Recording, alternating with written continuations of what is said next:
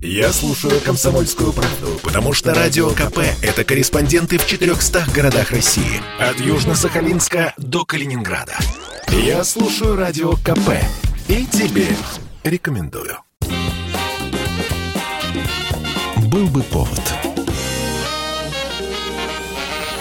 Здравствуйте, я Михаил Антонов, и эта программа «Был бы повод» 7 октября на календаре и рассказ о событиях, которые происходили в этот день, но в разные годы, ждет вас сегодняшняя передача.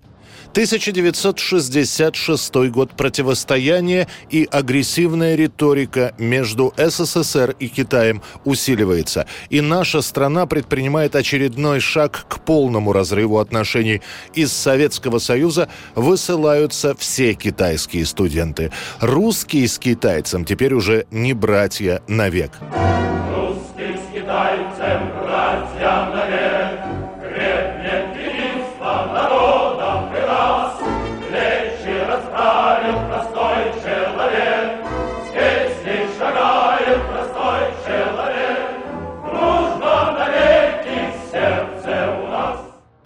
Несмотря на то, что отношения между Москвой и Мао Цзэдуном стали портиться еще в самом начале 60-х годов, студенческий обмен между двумя странами продолжался.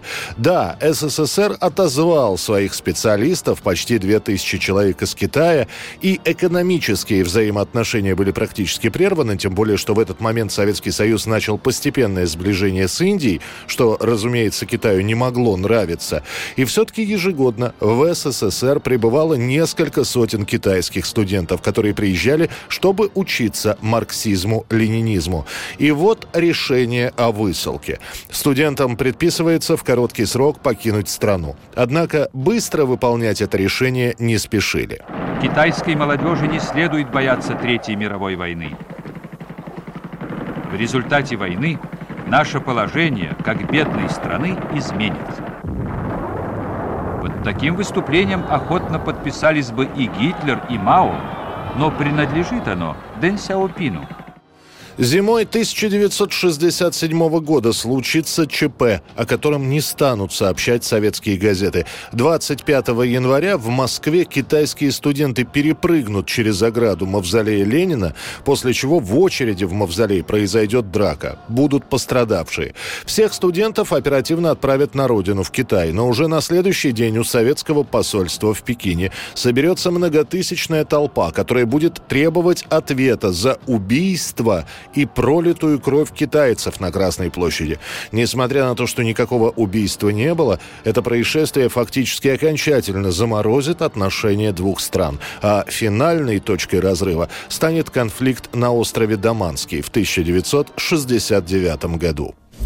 7 октября 1977 года в СССР принимается новая Брежневская конституция. По большому счету Брежнев и его товарищи сделали то, что еще собирался делать Хрущев в 1962. Именно тогда начались первые разговоры о том, что сталинская конституция, принятая перед войной, слегка устарела и требует обновления. Но в итоге работа по новой конституции растянется, и окончательная редакция будет принята только в 1977 году. Мы принимаем новую Конституцию в канун 60-летия Великой Октябрьской социалистической революции.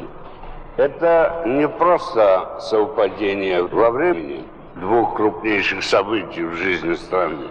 Связь между ними гораздо глубже – по большому счету, каких-то серьезных изменений главный закон страны не претерпит. В преамбуле Конституции в общем виде будет оценен исторический путь, пройденный советским обществом за 60 лет после Октябрьской революции. Будет дана характеристика советского общества как развитого социалистического общества, как закономерного этапа на пути к коммунизму. По сравнению с 1937 годом в Брежневскую Конституцию добавят сразу несколько несколько статей о праве человека на охрану здоровья, на жилище и на пользование достижениями культуры. Мы живем при социализме и хотим рассказать о политической системе нашего общенародного государства, Конституции СССР, законах, определяющих права, свободы и обязанности советских граждан. Начиная с 1977 года, 7 октября, день принятия Конституции, становится красным днем календаря, то есть выходным. 7 октября 1982 год. В Нью-Йорке проходит премьера мюзикла Эндрю Ллойда Уэбера и Тима Райса «Кошки». Этот спектакль станет самым успешным мюзиклом за всю историю музыкальных постановок.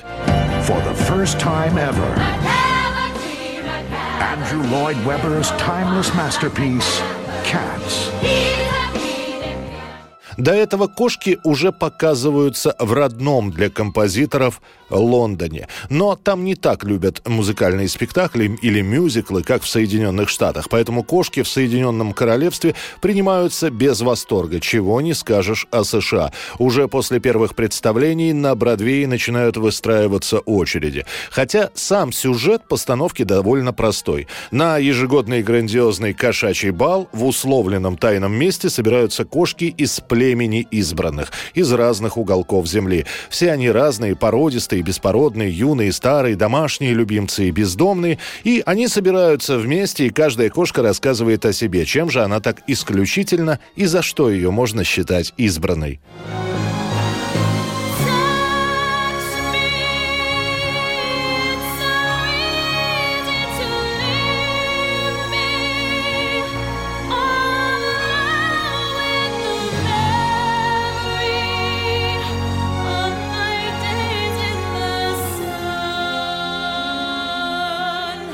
Уже после первых трех месяцев показа кошки собирают грандиозную кассу и выпускаются для меломанов отдельной пластинкой. Стартовав в 1982 году, этот мюзикл не сходит с бродвейской сцены до 2000 года.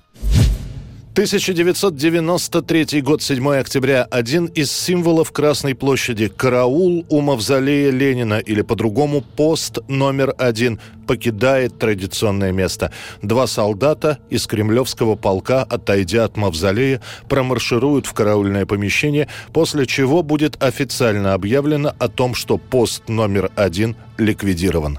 Менялась военная форма, оттачивались детали ритуала – но смена караула не нарушалась с 24 года. Это событие довольно широко обсуждается в прессе, как и вопрос о том, нужно ли оставлять тело Ленина в самом сердце Москвы. Кто-то, глядя на опустевший вход у мавзолея, говорит о том, что новые власти ликвидировали ни много ни мало, а символ страны. Другие считают, что вообще Красную площадь стоит очистить от некрополя, который появился там за годы советской власти. Споры будут идти почти 4 года, и все-таки почетный караул в Кремль вернут. Правда, поставят его его не у мавзолея, а в Александровском саду у могилы неизвестного солдата. 7 октября 1978 года. Саундтрек к фильму «Бриолин» с Джоном Траволтой и Оливией Ньютон-Джон занимает первое место в британском чарте, где продержится 13 недель.